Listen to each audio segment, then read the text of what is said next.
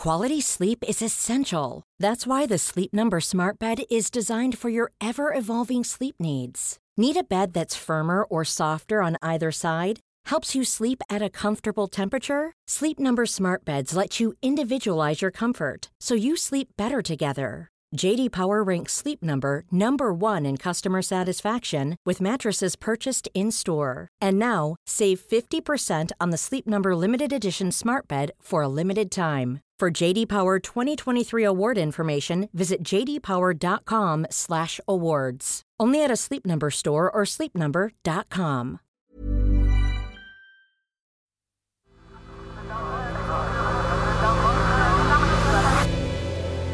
The Sensemaker. Hello, I'm Kerry, and this is The Sensemaker. One story every day to make sense of the world. I'm not a regular here on SenseMaker. I'm one of the editors at Tortoise, where we make this podcast. And I'm the host of a series called Pariah, which is about a star of right wing politics in the 1980s, a man called Harvey Proctor. And in Pariah, I ask how vulnerable someone becomes once he's turned into a hate figure. You can find Pariah wherever you listen to your podcasts. But today, the story of the dissident journalist held captive in Belarus.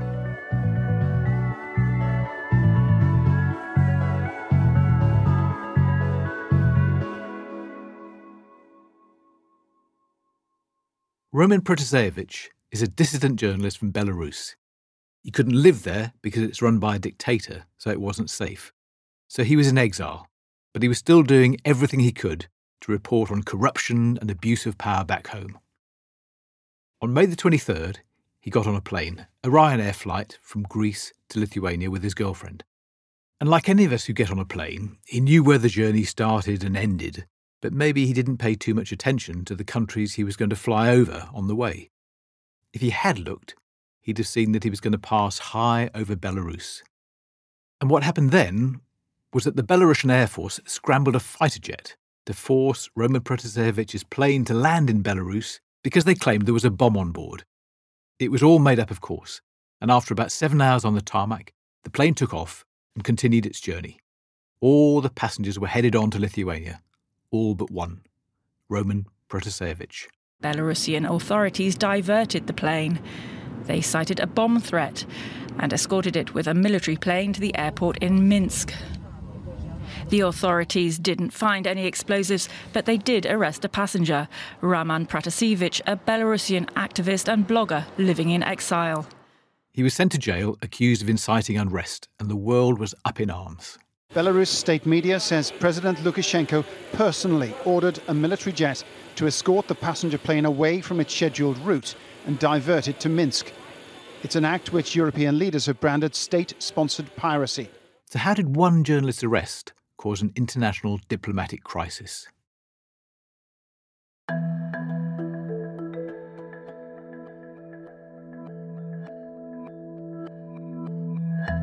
Roman Protasevich has always been a bit of a rebel. He was expelled from both school and university for taking part in protests. So when later he became the editor of a channel on Telegram, that's an encrypted messaging app, which was really critical of the government, it wasn't all that surprising. The channel had managed to get around heavy state censorship, and it had been organising huge protests by connecting its almost 2 million subscribers. While Roman Protasevich was being an activist, he was also becoming a target because for the last year, Belarus has been in turmoil. The streets of Minsk, Belarus's capital, filled with protesters. Chants of change and long live Belarus resounding through the city. The longtime leader of Belarus is Alexander Lukashenko, who's known as Europe's last dictator, because I guess that's what he is really. And he claimed victory in last year's national elections. The poll said he won 80% of the vote, but most people thought it was rigged.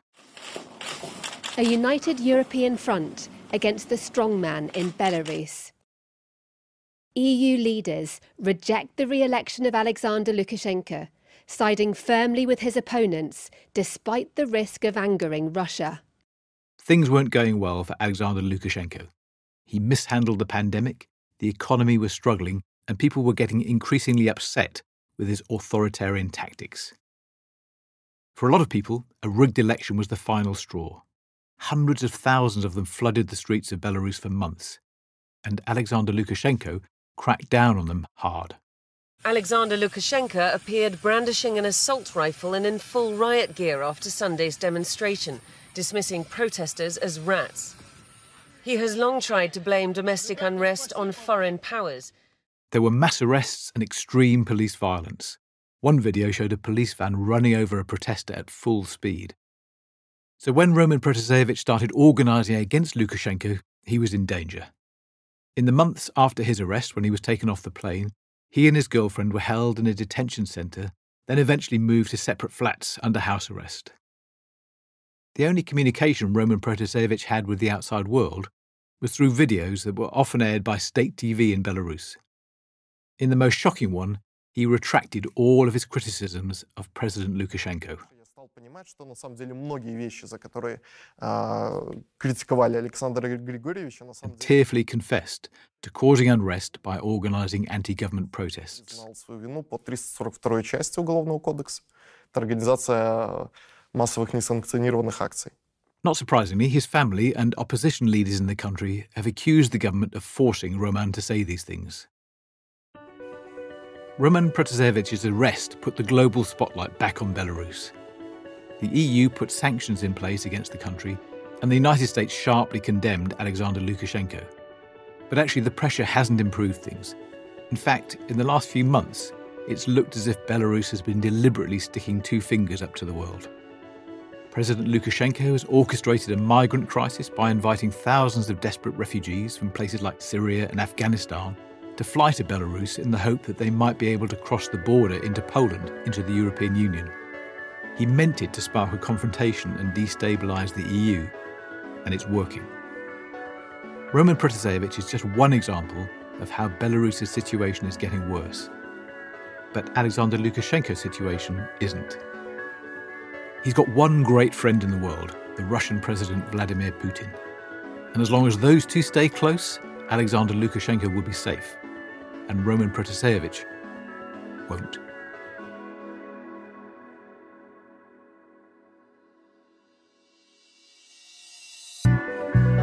Thanks for listening to this special episode of The Sensemaker. As I mentioned at the start, I'm the host of Pariah, a four part series from Tortoise on that dark star of right wing politics in the 1980s, Harvey Proctor. If you'd like to listen, just click on the link in this episode's description. Today's story was written by Nimo Omer, hosted by me, Kerry Thomas, and produced by Studio Klong.